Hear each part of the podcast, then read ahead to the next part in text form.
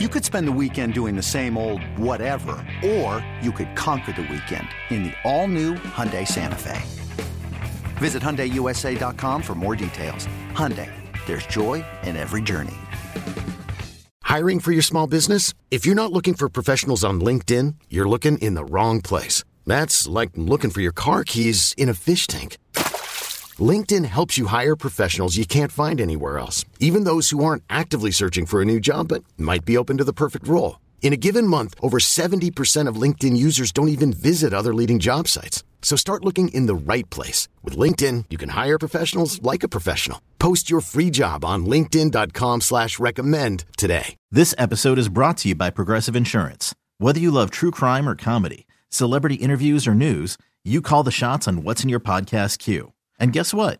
Now you can call them on your auto insurance too with the Name Your Price tool from Progressive. It works just the way it sounds. You tell Progressive how much you want to pay for car insurance, and they'll show you coverage options that fit your budget. Get your quote today at progressive.com to join the over 28 million drivers who trust Progressive. Progressive Casualty Insurance Company and Affiliates. Price and coverage match limited by state law. I'm Sandra, and I'm just the professional your small business was looking for. But you didn't hire me because you didn't use LinkedIn jobs. LinkedIn has professionals you can't find anywhere else, including those who aren't actively looking for a new job but might be open to the perfect role, like me. In a given month, over 70% of LinkedIn users don't visit other leading job sites. So if you're not looking on LinkedIn, you'll miss out on great candidates like Sandra. Start hiring professionals like a professional. Post your free job on linkedin.com slash recommend today.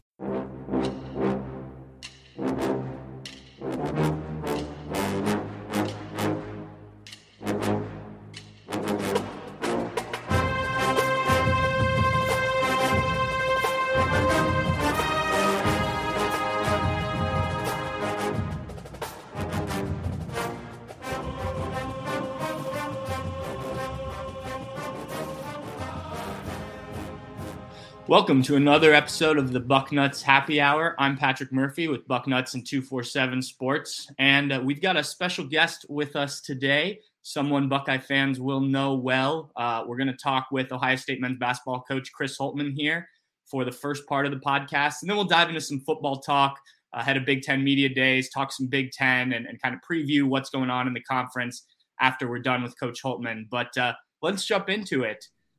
Chris, thanks for joining us. Uh, welcome to the Bucknuts Happy Hour. Yeah, great to be with you, Patrick. Great to be uh, with you. Yeah, appreciate it. Let me just start. You know, how's summer been? How do you feel like things are going, both you know, for you and, and for the team?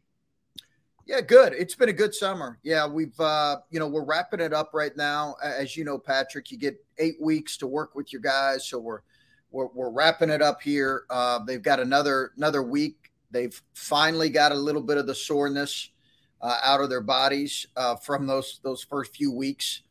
Um, but uh, you know, we we scrimmaged the TBT team a couple days ago. That was fun for our guys just to be able to do some some things a little bit different. But uh, yeah, it's been a good week, uh, good summer so far. Nice, get to see some familiar faces with that TBT team. Yeah, a different look this year. Yes.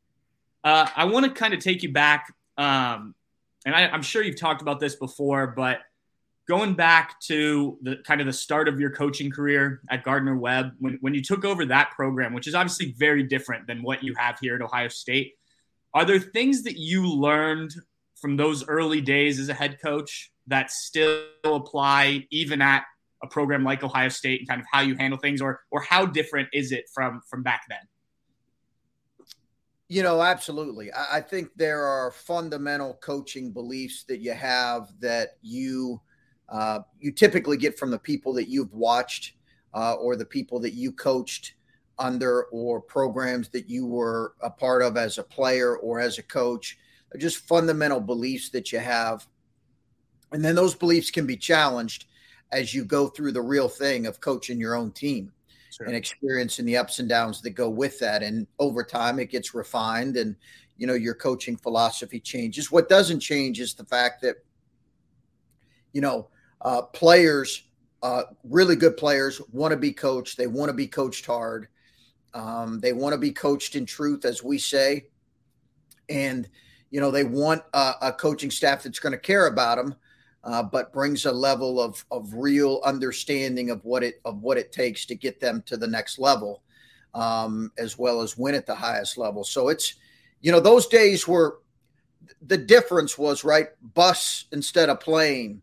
Um, you know maybe uh, McDonald's after the game as opposed to you know some of the like that. Those are the differences, but the core uh, principles of hey, it's hard to win on the road in college basketball. It's hard at Gardner Webb hard at Butler, it's hard at Ohio State, it's hard anywhere you go. A lot of those things are the same. What makes a really good player, uh, those things don't change either.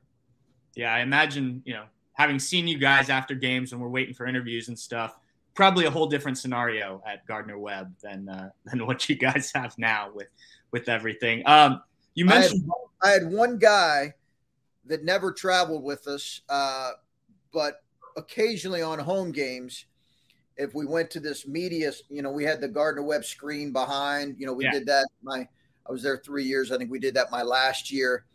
And on a good day, you'd have like two students and one of the local uh, newspapers there. Um, that was if it was a big game. Um, if it wasn't a big game, you might just have a student and then the guy who you know manually put up the sheet, our SID, you know, who was there. So uh, that's yeah, that's a little different yeah, uh, for for those who haven't watched uh, the press conferences, what do you say? We've got at least ten to fifteen people usually in those for for the weekly press conferences and post game. Yeah, yeah, whole room yeah. completely changes. And as you know, once football uh, finishes around here, that that's when it that's when it it, it picks up even greater. Uh, obviously, guys are following football up and through through uh, hopefully uh, late January. Yeah, speaking of that, and this wasn't something I was planning to ask you, but and I've talked with you a little bit about this before, but how was when you got to Ohio State that transition of okay, football is is the kind of driving force here, and then like you said, basketball picks up as how was that a transition for you as a guy who had been at you know a place like Butler that doesn't have a football program, didn't have to kind of balance those two things between what is still a giant fan base, but attention goes certain places. Yeah, no, it does. It, listen, it does. That's a reality. I don't think. Uh, I, I think you can be, you know, clearly really good uh, in both. And up until last year, we were top twenty every year. Yeah. Um, in in pretty much throughout most of of, of our first five years, we were a top twenty turn, uh, team, an NCAA tournament team, and obviously we've talked a lot about what what has been done here previously. So I think you can be good in both, but there is a you are going to have some divided attention, uh, at, particularly at a place that is clearly a blue blood in college football, as Ohio State is. We've really tried to embrace it. I know, I know some coaches, you know, uh, they they don't necessarily um, enjoy that part of it uh, as much. They'd rather coach at quote unquote a basketball school. Mm-hmm. Um, again, I've I, have we have embraced it. I've enjoyed it. Um, I think there are um, more pluses than there are negatives. Uh, listen, there there's there's things you can look at in every situation and say, hey, this uh, this is a challenge. But uh, we've we've really tried to look at the positives of it. We've tried to embrace it, uh, embrace what it could be, uh, and in particular, we've we've always had a great relationship with those guys. I think that that helps a lot. But certainly, at Butler, it was different because when you are the primary a sport in a lot of ways kind of the primary breadwinner for a particular athletic department uh, the, the feel around particularly those first couple months of the season is just a little bit different sure yeah And i mean you mentioned it ryan the, the whole staff over there i think they you know it'd be different if it were a group that you, that you didn't get along with but i know you guys do and um, when you're recruiting does that come up much, or do you see it as an opportunity to use some of the big Ohio State football games? I know you guys bring guys to those. Uh, how much does that come up in conversation when, when you're talking to especially highly regarded prospects? I, yeah, it comes up. I, I think some schools uh, try to use it against us. Okay. Hey, you're going to a football school. You know the, the the football experience here, the game day experience is a is a phenomenal environment uh, to bring a young man to. But I know that in the past that we have gotten uh, hit, and I know previous staffs did as well with, hey, you know, that's quote unquote a football school. Uh, but in reality, I don't know if it's a major factor one way or the other. To be honest with you, okay. I don't. Your kid's not going to come here because you know we have an outstanding football environment, um, and he's not going to not come here because he thinks quote unquote it's a football school. So you know it's it's a minor factor if if that kids are going to come because uh, they've seen us develop uh, players which we have a tremendous track record of that um, they want to be a part of a of of this university uh, they they want to be a part of a winning program that's ultimately why kids make decisions uh, at this level makes sense going back to, to specifically basketball um, if we look back at last year obviously you guys start really well. I think it was 11 and 3. Then then the first losing streak happens, you get out of that, the second losing streak happens. As you kind of reflected and I know you and I have talked previously about just kind of the difficulties of last year for for you personally. Uh, but when you look back, was there something and I don't know how much in the weeds you want to get on this, but was there something that okay, the rail went or the train went off the tracks at some point or or something that you kind of pinpoint as the the reason why things went south when you had such a good start to the year? No, you know, obviously you do a lot of if you have a season like that, you're going to do a lot of introspection on areas that uh, that I could have done better, areas that that we need to do better. Um, you know, lessons learned, things that uh, you look at and you say, "Hey, what uh, could I have done better to get us in a better place uh, earlier?"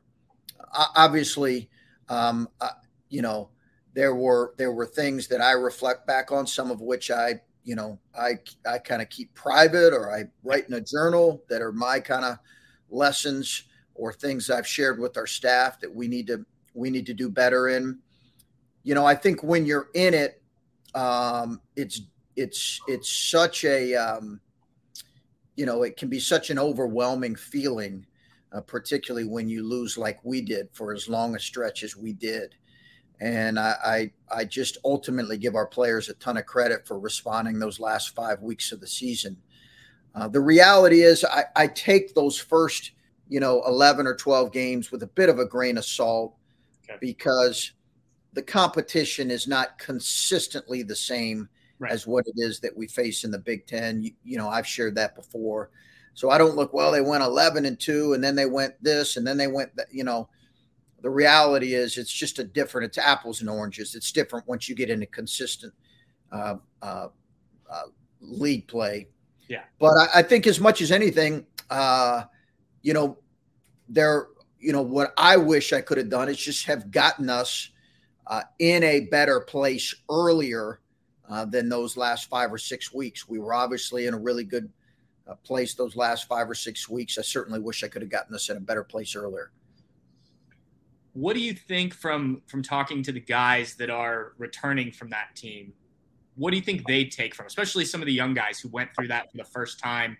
I know we talked throughout the season to guys like Bruce and Bryce, Felix, guys who didn't hadn't experienced losing much at the high school level just because they were so good what what can they take from that that then they can use for the rest of not only their college career but but maybe even going forward if they pursue professionally? Well, I, I think the reality is is what you're doing is at this level is is really hard. You know, it's really hard, and it's really hard when you're young. And I think uh, people don't like again. I you know we had a level of you know really solid good success top 20 teams you know um, NCAA tournament runs, advancing, um, being you know relevant those last month of the season in in the Big Ten race. And that's kind of what they just expected was going to happen again in some ways. And I'm not putting words in their mouth, but then they're they're thrust into these roles as freshmen that in some ways, you know, they wanted, but they also didn't fully understand how challenging this was going to be for, you know, three or four in our case, four freshmen to play the kind of roles that they, that they did.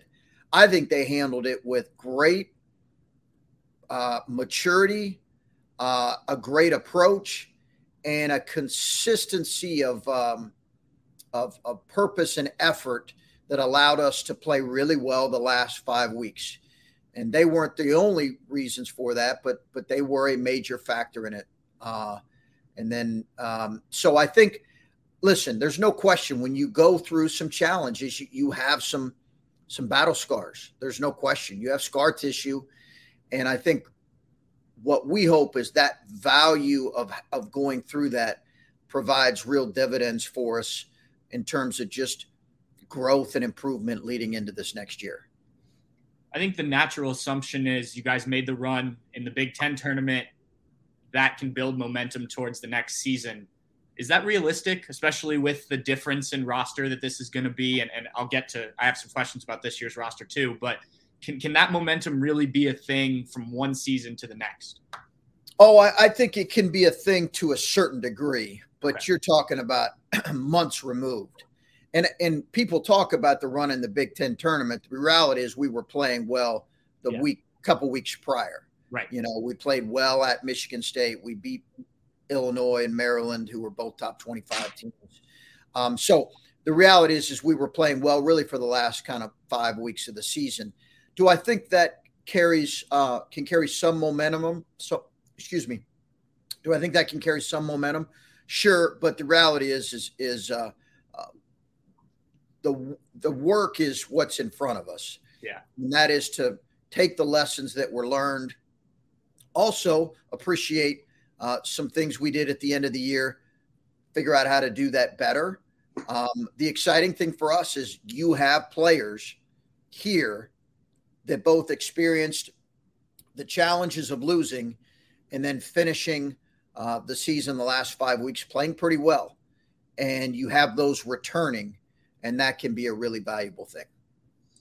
I think roster construction is interesting, especially in basketball where you don't have as many guys. So interesting. One way to look at it for sure. Yeah, yeah. Uh, challenging, I guess. Is that what you? What what word would you use? Uh, challenging. Um, a, an absolute. Uh, um, yeah, I, I, the, the, most important thing for college coaches right now, yeah. college basketball coaches. Our sport is different than football. Yeah. In that regard, our sport is different than than pretty much every other sport because the transfer rates are higher in our sport uh, than pretty much every other sport. We also have one and done, so professionalization um, it happens earlier. Uh, you know, we have two and done. Kids can professionalize after two years. So there's no question that uh, roster construction is the biggest issue facing college basketball coaches. So when you look at kind of how you guys handled this offseason, you you knew you had that freshman class coming in, um, and I want to ask you about them. But you guys go to the transfer portal, you, you land multiple guys with experience playing both in the Big Ten and elsewhere. What did you guys want to address with that transfer portal class, and, and how do you feel like you guys did with with this group? Scoring for one, I, I think we needed we needed a little bit more scoring, Patrick uh, given what we we lost a significant amount of scoring. So, uh, scoring number one, I think positionally we needed some experience um, at a couple positions as well as just, you know, I felt like we needed a little more quickness in our backcourt, um, which in an older guy with with more explosive, a little bit more quickness to go along with Bruce and Roddy. Uh, in our backcourt, and that's why Dale Bonner was a young man we chose um, fr- from Baylor. Um, so I think that as much as anything, we you know, the reality is it's it's hard to rely on four freshmen and have a really successful season. So while we knew our freshmen um, who we had coming in, uh, it's it's not in their best interest or our best interest to expect to to rely on four more freshmen at the same level we did last year. Right, that makes sense when you when you're recruiting a guy out of the transfer portal, how different is it than when you recruit a high school kid? It's quicker. Um, it's more about, you know, let's get to what's most important. Coach, I've seen a couple campus visits before. I don't need to see another campus visit. You know, I've seen, you know, I've eaten a steak dinner on a on a recruiting trip. That's fine. I don't really need to do that. Like, how can you help me grow as a player? How can you uh, I want to I want to play in the NCAA tournament. You know, you guys have done that previously. How do we, you know, I, I really, you know, those are the conversations that come up. Or, hey, positionally, not necessarily positionally, but what it, what what's my role going to be on the team? It's about those questions more than anything. So less of the wining and dining type of stuff. Yeah, le- much less of that. Yeah, shorter visits, more to the point. You know, we did not know. You know, like Jamison Battle, I, we had no idea he was going to be in the transfer portal. As a matter of fact, we had heard that he could pro- professionalize. So when he got in the transfer portal, um, you know, I think the next day I was seeing Taison uh, Chatman uh, play in the state tournament. I went up and met with him just one on one in a coffee shop and, you know, talked about those specific things and then followed it up with uh, a visit here and then another, a second home visit. Yeah. Um, you mentioned Taison. He's one of the, the four guys you have coming in as freshmen. What do you envision? You mentioned you don't want to rely on them as much as you did last year, but what do you kind of envision? How do you see fans seeing these players as freshmen. You obviously have more experience now with that freshman class from last year. So, what is kind of the roles that you see of, of this class as a whole, and then maybe some of the individual guys that fans may see here early on in their careers? Well, I think they're really going to enjoy this this freshman class. You know, we have really, um, you know, we've met some needs positionally. Um, you know, we've talked about it. These are the two best classes we've had back to back. Now they're young. We're still young again, um, which is fine because that's kind of how we've intended uh, to rebuild our roster. Um, so they're, you know, they're all going to have an impact, but they're, you know, they all have different paths in this right now. Uh, some of them are right now a little bit more ready than other guys. And, you know, time will tell what that looks like come November. But um, I, I really think they all bring um, some really important things for our program. Scotty Middleton and Devin Royal are two guys kind of on the the wing slash guard forward spots right. that uh, that can provide some things uh, in terms of shooting. In Scotty's case, a, a, really good perimeter defender.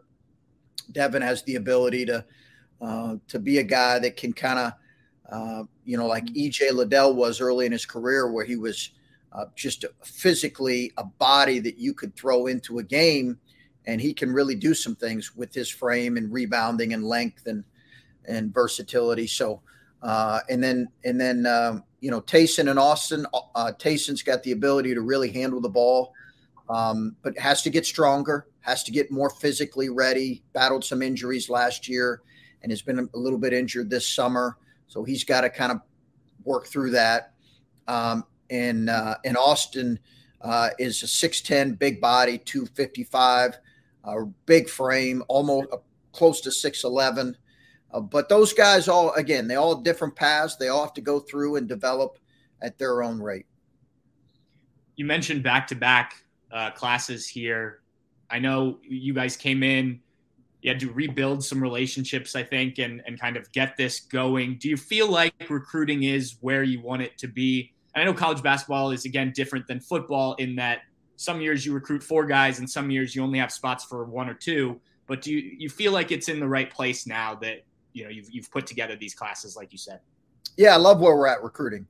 And, and to be honest with you, Patrick, I think what has ha- what has helped is uh, there's no question that the fact that you know again up until this past year we we were a regular NCAA tournament team and yeah um, we did have success. And then you combine that with guys who were picked in the NBA draft. So you have both of that. And in some cases, a lot of guys that have outperformed, quote unquote, what the recruiting experts might have projected for them in terms of their entrance into the NBA. So you see rapid development with with uh, a level of success, and that has that has allowed us to recruit at a high level, along with our staff that has done a great job. Um, so, uh, again, this this next class is going to be much smaller uh, because we have much much smaller because we already have um, a number of of young guys, nine or ten young guys in the freshman and sophomore class.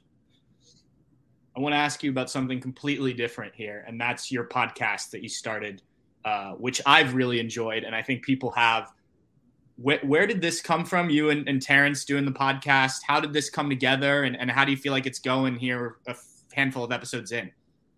Well, Terrence uh, is tremendous. Those guys, everybody who you know knows Terrence, he's he's a great dude. But Terrence literally didn't know he was going to be my co-host until the morning of the taping with Ryan, Ryan Day, and I and Terrence. He just was in the office, and I was like, "Hey, Terrence, what are you doing?" It's like nothing. I was like, "Okay, you're gonna be my co-host." So he kind of got, you know, I think he's enjoyed it. He's done a great job with it. Yeah. Um, and he he really has enjoyed it. And I hope what it's provided, um, in a lot of ways, what I intended it to be for was guys like Terrence, maybe guys who have started this coaching path or coaching journey, and they're wondering, okay, hey, uh, what what has went into building a coaching career, um, and that's really what I've wanted to be. Listen, I enjoy talking to coaches. I enjoy talking to coaches that I can learn from and that I respect. If you want to, that's really how it was originated. Honestly, hey, I enjoy talking to coaches. Why don't I record something and see if people enjoy our conversations? And um, you know, so far it's been it's been something I've really enjoyed. I'm not, you know, our producer knows the numbers and all that. I have no idea on the numbers, and I don't really care. It's just been something that hopefully is a benefit to coaches, and again, something I enjoy. I think it's really interesting because you get a, a Ryan Day, a Jim Tressel talking to you as opposed to us. And I think you get some more honesty. Not that they are you guys deceive when you talk to us, but just I think there's a comfort level talking to another coach, a guy in the program, things like that that you know we're not going to get out of those guys. So I think that's really helpful for fans and and even on our side of it, I think we we gained some insight having listened to those. Um, so if you ever well, want, I, I mean, I hope so because you know some of those questions I know sitting in their seat. Yeah. That I'm asking them, and I'm like, you know what? I'm not sure I'd want to answer this um, because I think I know what he's asking. And I ask a couple of those, knowing kind of that, and sure. to their incredible credit, they're they are and they're they're incredible human beings. Like Ryan Day, Jim Tressel. I'm going to have Urban on. Those those guys are incredible human beings and terrific coaches, and people I can learn from. But um, yeah, you know, it's it, there is maybe a comfortability uh, because there is a, you know, as coaches, you can commiserate together right. on the good uh, and the and the tough stuff, and there's a there's a connection there. Yeah. Well, if you ever need to flip over to the media side, just let me know. You can uh, you can jump on board with us.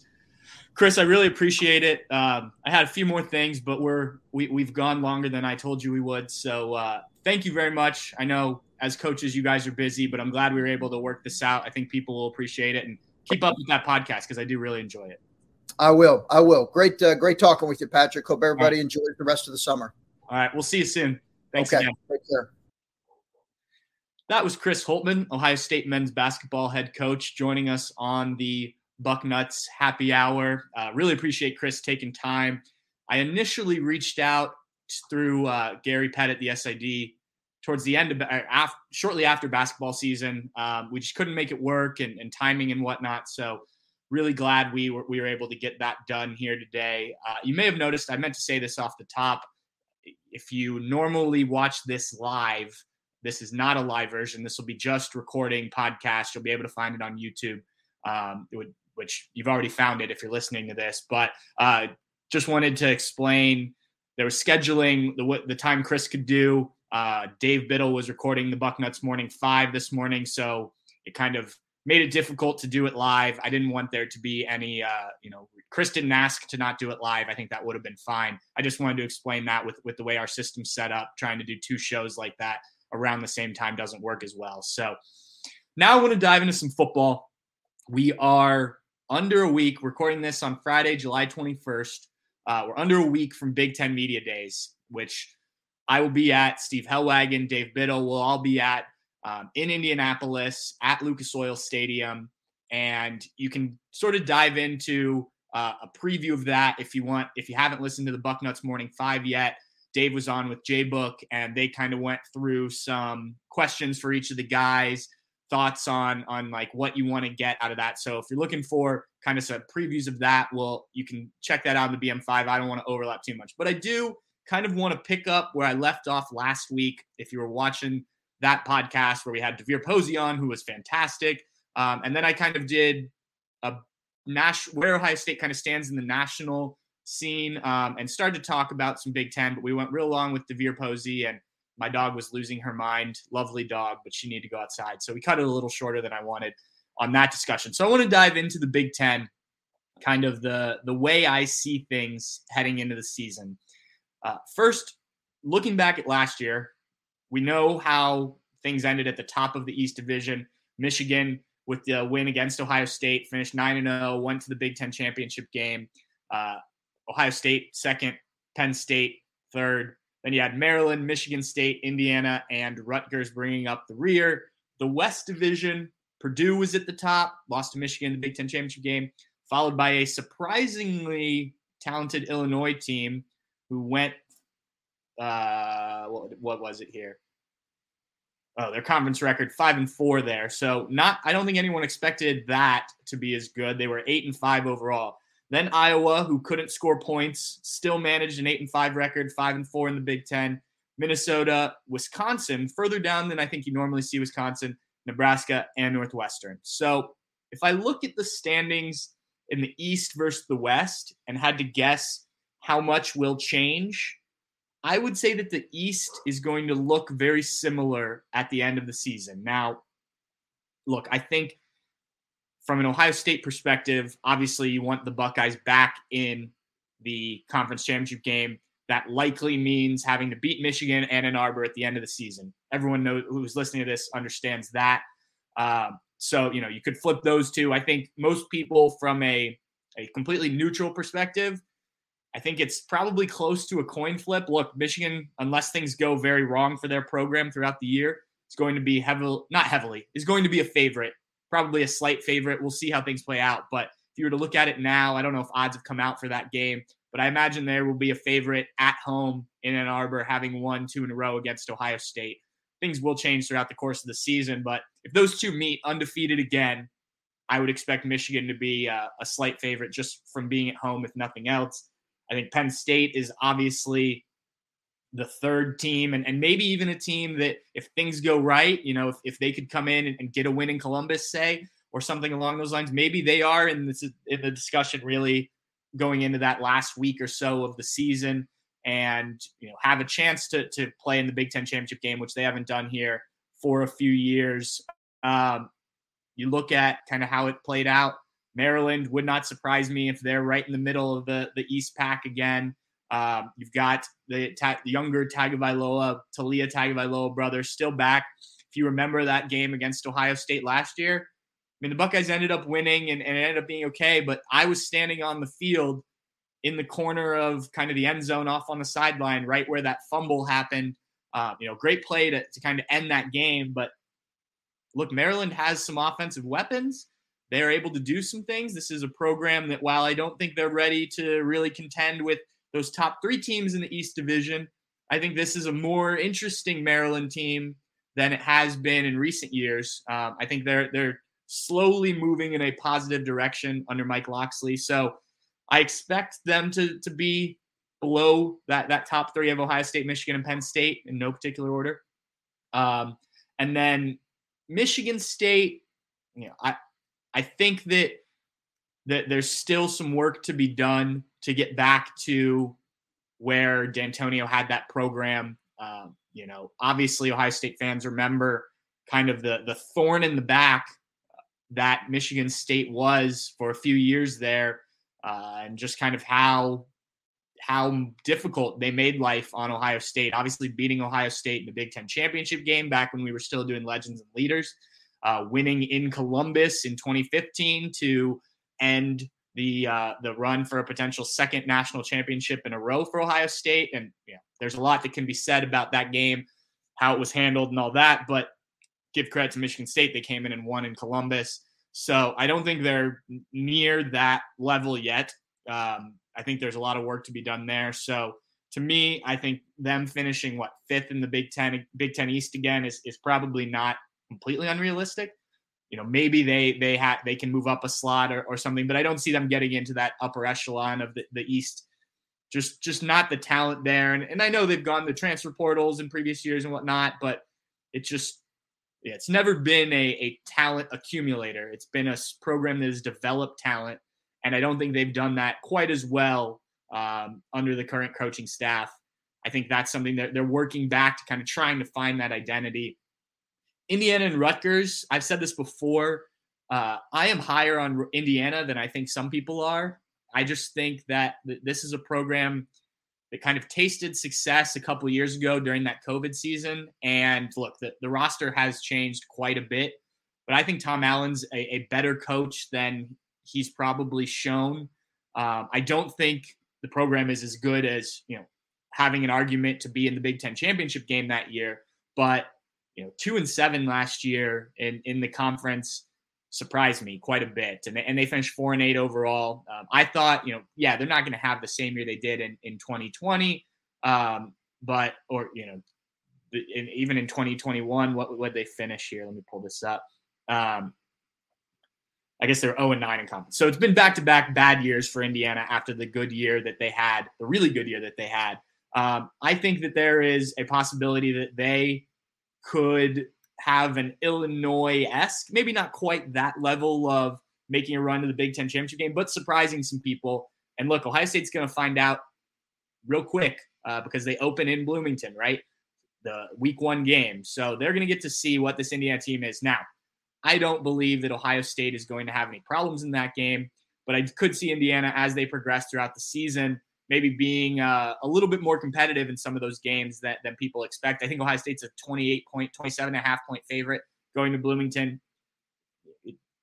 Indiana hasn't beaten Ohio State since 1988. There have been a few close games, including that 2020 game, but uh, I don't expect that to be a problem. But if I'm picking one team in the East to have a surprising season, it would be Indiana. Rutgers, look, I love Greg Schiano. He was great when he was in Columbus working with the Buckeyes.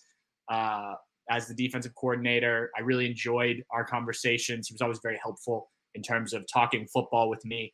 But uh, it's just, you know, I don't know how you get that program going in the right direction. They were one and eight in the Big Ten last year, four and eight overall. Um, it's just it's hard to to get that, and the fact that he was able to do it before they weren't in the Big Ten, obviously, uh, back in the day, but it's it's it's going to be difficult to to you know you've got to keep the the people the prospects, excuse me, uh, the best prospects in state. They haven't done that at a high level, and you know you know why because people like Ohio State. Look, Ole Miss. High State just got two guys from Ole Miss out of transfer portal that were both from New Jersey, Davison Igbinosun and uh, Tywone Malone.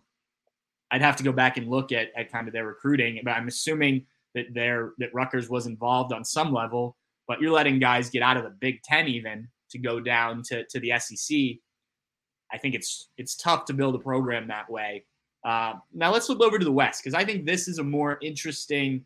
I don't think it's going to be as chalk here. Um, I think the obvious team that could make a big move is Wisconsin, and uh, they finished four and five in Big Ten play last year, seven and six overall. Obviously, a new head coach and a guy that's very familiar to Buckeye fans, Luke Fickell, had all the success at Cincinnati. The question I think most people are asking about Wisconsin is does it all click in year one? Um, I think they'll be very good defensively, very disciplined defensively, and, and that's typically true about Wisconsin teams. I'm curious to see how much this offense changes. Uh, they obviously went to the transfer portal. It looks like Tanner Mordecai is going to be the starting quarterback in Madison. Came from SMU, but they landed another transfer quarterback as well, a guy with less experience. There's the potential there because we know they're going to run the ball well. They've got the offensive line, they've got the running back that, that can carry the load. So, like, you've got most of an offense there, right? And Wisconsin has built their bread and butter on that. I will be interested, A, how Luke Fickell kind of runs this thing.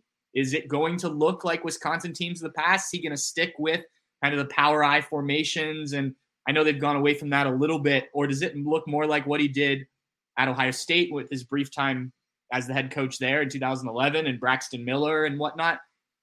And, and Cincinnati, where they were much more of the the shotgun, you know, modern day looking offense? Does he bring that to Madison?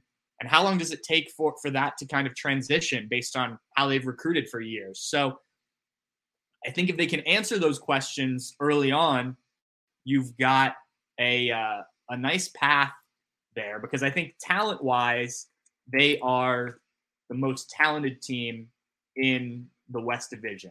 Um, you know, and I don't know if there's much debate there. Um, just pulling up Wisconsin's schedule here, we know that there's the big game against Ohio State, and you know, I think honestly, and I've said that this before from an Ohio State perspective, I think that could be one of the toughest games on Ohio State's schedule, just because a where it falls in the schedule, you play Penn State at home the week before.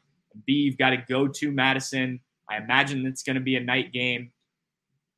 Luke Fickell is certainly going to have, and there's some other Buckeyes. Tuf Borland, I believe, is on that staff.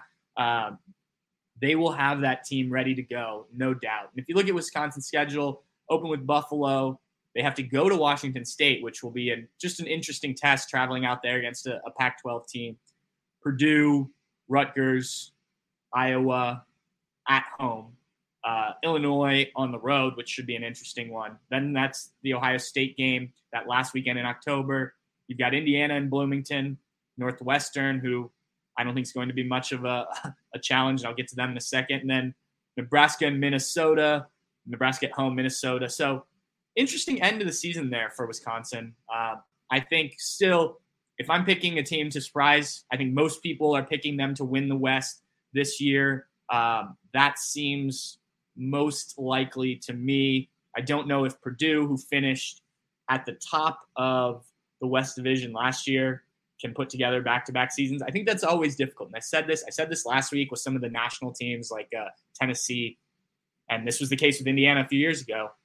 When you have that success, and you know, for, for Purdue getting to a Big Ten championship game, even if you lose to Michigan, um, if you have that success, how do you build on it? How do you kind of sustain that? And it's, you know, for an Ohio State, that is no problem, right? Um, but for a program like Purdue, especially one, uh, you know, who hasn't been in a lot of those situations playing in a Big Ten championship game, you got a new head coach in Ryan Walters coming over from being the defensive coordinator of Illinois. How's that going to work? How's that going to look? Um, so, you know, it's it's tough to build on those. Now there is some momentum. You know, the the recruiting helps a little bit when you can pitch, hey, we just made a Big Ten championship game. But if you look at like a program like Northwestern in the past, yeah, they've played in a couple Big Ten championship games, but they weren't able to do it consecutively. They weren't able to challenge again the year after a lot of times. And that's my concern with Purdue is is their follow up. Similarly, Illinois, um, I like Bret Bielema as a head coach, and it didn't surprise me entirely that they had success last season with him kind of running things uh, in at in Champaign. Uh, that was his what second year, so you know you had a year to kind of build some stuff.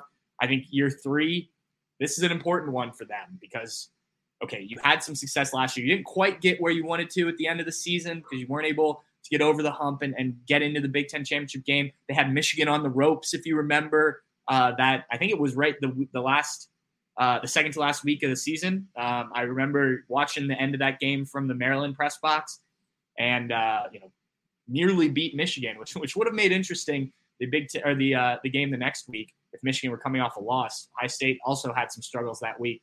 Uh, so for me, can Bret Bielema build on last year? I think you could have you know similar level of success, five and four in the Big Ten uh, once again at Illinois, which I think that's okay. Um, now, I think then year four and beyond, you know, can you then can you then build? You, you sustained a little bit of the success you held on. Now, can you build a little bit more? Um, Iowa finished five and four as well. Some changes in Iowa or at Iowa. You've got Cade McNamara coming in, the former Michigan quarterback from the transfer portal. Tight end Erick All also from Michigan coming in. So look, this is an offense that was one of the worst in the country last year. And, I remember talking to one of our Iowa reporters during the season, uh, and, and, I actually had him on the show before Ohio State uh, and Iowa played, but just kind of the the painful, how painful it was to watch Iowa play football. Right? I mean, it was. Uh, it was you know, they, they scored seven points in a game where they didn't score a touchdown and you know that's some good defense, but uh, you've you've got to find offense. I think bringing in a guy like Cade McNamara, experience in the Big Ten, Erick All, a tight end, also experience in the Big Ten, that's going to help. But there's there's more to it than that, right? You, you have to have an offensive philosophy. I just don't know if they do uh, under uh, Kirk Ferentz. You know, we've seen it in the past, but I think they've made some mistakes. Iowa's a team, again, fluctuating in the Big Ten. I could see them dropping off if this doesn't work with Cade McNamara. Um, now, I could also see them having some more success. And if you can get that offense going a little bit, okay, now you could be challenging again for, for the top of the West Division. So uh, for me, I, was a team that can go one of two ways. I think Minnesota is probably right about there, middle of the pack, Big Ten West. Um, Nebraska, this is a team that I don't think it's going to happen in year one under uh, under Matt Rhule, But uh, I do think that this is an interesting hire for the Cornhuskers. And, and they've gone, you know, we, we said this handful of years ago um, when, when they brought in one of their own and, and it looked like everything was going to be, uh, it was going to be moving in the right direction. But Scott Frost having a brain fart there, but it never got there. They can never get over the hump. Um, Matt Rhule's a guy who, you know, obviously had a lot of success in college before making the jump to uh, the NFL with the Carolina Panthers. Um, had built something up at Baylor. Okay, so how do you bring Nebraska back into relevancy, right? Uh, the recruiting is interesting because you don't have kind of the natural recruiting ground that Nebraska once had when they were, you know, more down south, more in the Big 12 because they were in the Big 12. Um, you know, recruiting out of Oklahoma and Texas and stuff like that. You're not close to a lot of the the locations in the Big Ten, right? That, that have you're not, you know, you'd have to go into Ohio, but that's not easy, you know, for families and things like that. Uh, going into Pennsylvania, so Matt Rhule has has some work cut out from there. And then, you know, how do you just how do you turn around a program that's just been down for as long as Nebraska has, right? Now, it's not as long as some programs. You know, their last year in the Big 12, they were in the Big 12 championship game, if I remember correctly. Um, you know, they've they've played in a Big 10 championship game early on in, in their time in the conference, if I'm not mistaken. So, you know, there, there has been some success, but that's a place that loves college football. If you've ever been there to a game there, um, you know, despite the fact that they've been as bad as they have, continued to sell out that stadium. It's a great atmosphere, at least when I've been there for the first five, 10 minutes before Ohio State started to, to pull away. Um, I have a friend who, who went to Nebraska, a huge Nebraska fan, who just, you know, wants it to get not even, they don't even need to be national championship, you know, contenders at this point. They just need to get back in, in terms of relevancy. I think Matt Rhule is, is definitely a, interesting coach in terms of getting them there. I think he he knows what it takes to have success in college football. It's just a matter of can you have success at a place like Nebraska these days. Um, you know, d- there's not just the natural pool of talent around, and so you've got to figure that out. Northwestern, look, I think coming into this summer, before everything came out a few weeks ago about Pat Fitzgerald and, and everything, uh, I would have assumed that Northwestern would again be um, towards the bottom of the Big Ten. Now, what Northwestern had done under Pat Fitzgerald is surprise some people by, you know, on years when people didn't think they had the the talent uh, to contend in the Big Ten. They were able to, to, you know, make it to Big Ten championship games and whatnot. Now, some of that had to do with how the rest of the West Division was that year. But you know, credit to Nebraska. So now, on top of that, expectations were already pretty low. Uh, they lost some guys, some talented guys from last year's team. You lose Pat Fitzgerald, and and we discussed some of this. You know, there's there's been plenty of talk about the Northwestern stuff, both on our site and anywhere. So I'm not going to dive into all of that. But you have uh, defensive coordinator David Braun stepping in as the interim coach I would assume that lasts for the season unless somebody you know, just is is really interested. But at this point, it's I think you you roll with what you've got and you try and regroup and do the best you can and go to next season. But look, I think this is tough, and I think you know, speaking to kind of the the reports out of there, if you believe everything that came out about the hazing and stuff, you've got to have an entire culture shift. Um, you know, not that some level of hazing and bonding and all that isn't to be expected because I think it is, but you you've got to nip some of this in the bud here and, and it's well, I guess it's beyond the bud at this point, but you've got to figure out a way to, you know, get a culture. Yeah, you can do some stuff that, you know, every school, every group has some sort of initiation. That's fine. But they've got to turn some things around, change some players' minds. Um, I don't think they've lost much in the transfer portal. I know they had a freshman that uh, that left. That uh, yeah, but I haven't seen a ton of, of guys departing after Pat Fitzgerald's firing. So the talent uh, that was there shouldn't be a problem. This is a school that look. I don't know if they're ever. I don't think just given how how they kind of are are built, um, heavily academic focused. I don't know if you can consistently be top of the Big Ten, you know, in in a playoff situation at Northwestern. But they've invested some serious money into this program. Um, if you've seen the athletic facility they built, it's awesome. Um, I've not been there in person, but I've heard things about it. I've seen all the pictures. They're going to build this new stadium where you know where the current one is, not renovate it. They were building a new stadium. So the investment into the program is there. Now you've got to kind of start from ground zero again without the guy who has been your head coach for years. He was on the staff prior to that, coaching linebackers. Uh, he played for Northwestern. Like Pat Fitzgerald was Mr. Northwestern. So now, where do you go from here?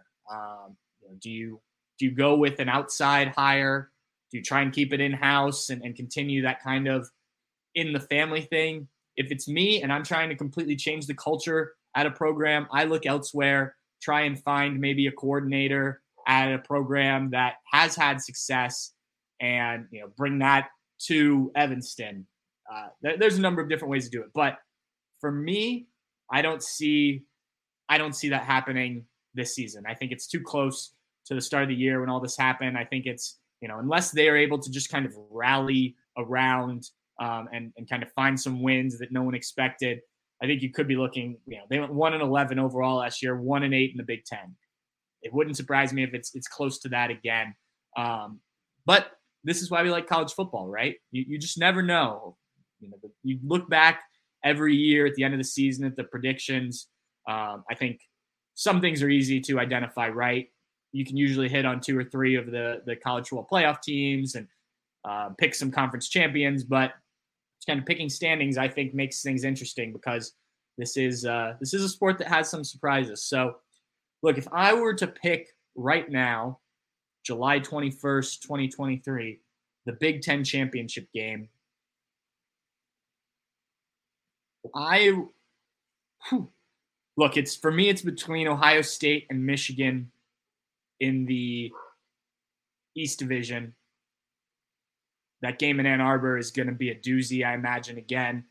Um, and then, like I said before, I think Wisconsin is the team to beat in the West Division. I don't know if it's going to be what it might be in a couple years Luke Fickell there, if he can do what he expects um, down the road, what he did with Cincinnati.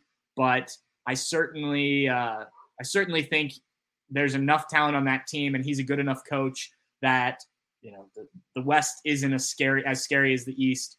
So I'll say that.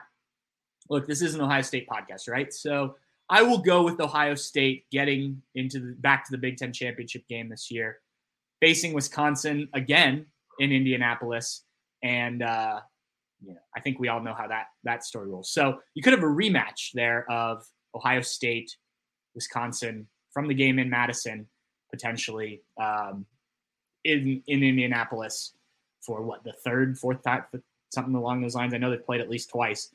Uh, that I think that would be a, a pretty compelling matchup. But again, surprises do happen. Look, it wouldn't surprise me if Michigan got there, especially having that game at the end of the year at home.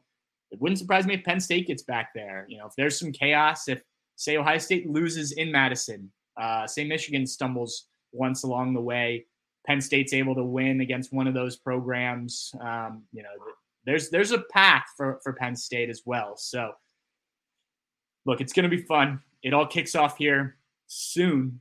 Like I said before, we're going to be the whole Bucknuts crew is going to be in uh, Indianapolis next week for Big Ten Media Days. Wednesday is when Ohio State goes. Early afternoons when Ryan Day speaks. So stay tuned for that. We'll have plenty of coverage from that. And then right around the corner from that is the start of fall camp. If you didn't hear this week, uh, the Buckeyes are opening the doors for fans. Um, I believe, actually, I know that the the tickets for that have already sold out for uh, the first two days of fall camp. If you missed out on that, I imagine this is something the Buckeyes will do more often. Maybe do some in the spring. I don't think I haven't seen this specifically, but I, I believe it'll be a viewing window. So it will be just likely the first 15 or so minutes of practice, which is what we normally get to see. So, but still exciting to get out there, get to see some stuff. Uh, but that kicks off the week after when we get back from Indianapolis, and then we're off and running. And you know, we're fall camp, and the season's here, and we're going. So, I would say for uh, for people who really follow this, for myself and and all the guys who cover it, guys and girls that cover it, um, enjoy your uh, enjoy your last real weekend, free weekend here because it's uh, it's coming fast, and I'm excited. I always love this time of year. I love getting back into it honestly, as much as the the work ramps up, it makes my job much easier when we're in season doing stuff as opposed to the off season when you know you're just kind of trying to come up with with content. But uh, you know, I love it all. I love it all. That's why we do this, right? So I'm gonna end that there. Thanks again for Chris Holtmann for coming on, Ohio State men's basketball coach. If you missed any of that, well, this isn't a live version, so you didn't miss any of it unless you just fast forwarded through it. But even if you're not a basketball guy, I think Chris said some really um, interesting things about about the program, talking about the relationship with Ryan Day, kind of balancing being basketball, football. But thanks again for Chris. Thanks again for everyone who tuned in to this podcast. Next week, probably do something after Big Ten Media Days once we get back on Friday to kind of wrap up that and, and look ahead to fall camp is my my plan. So keep an eye out for that a week from a week from now, which would be today's the 21st, July 28th. Anyway, until then, Buckeye fans, thank you for tuning in. Again, I'm Patrick Murphy from Bucknuts and 247 Sports. Thanks again, guys. Cheers.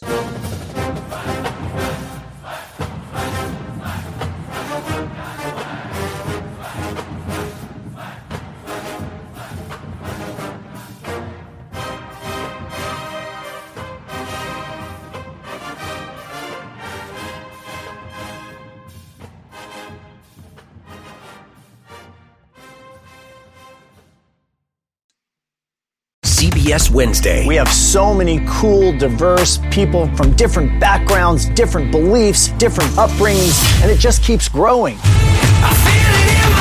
I'm a citizen of the United States. I'm a hustler. I'm a big Taylor Swift fan. I'm the queen of the tribe. I am playing whatever role I gotta play. I'm gonna play this game full speed. I ain't going down like no punk. A new Survivor Wednesday on CBS and streaming on Paramount Plus.